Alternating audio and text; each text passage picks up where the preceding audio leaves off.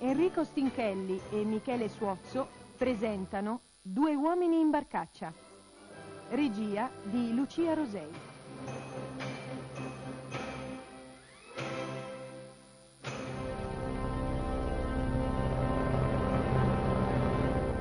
Iris, la trama dell'Iris, signori, alla barcaccia.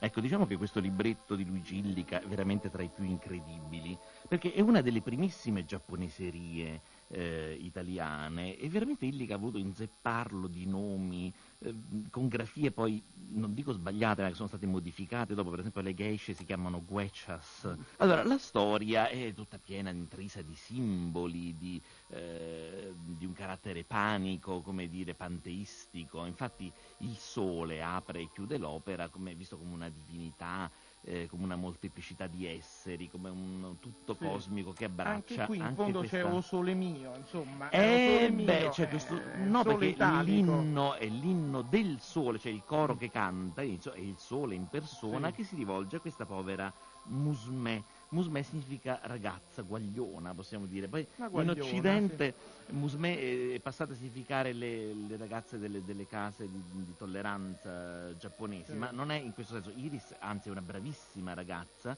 molto giovane, che accudisce questo padre cieco, un pessimo padre, bisogna dire che l'ha educata veramente molto male. Infatti questa Iris è una ragazzina veramente troppo ignara. Il caso di dire che questo padre non ha avuto per lei un occhio di riguardo.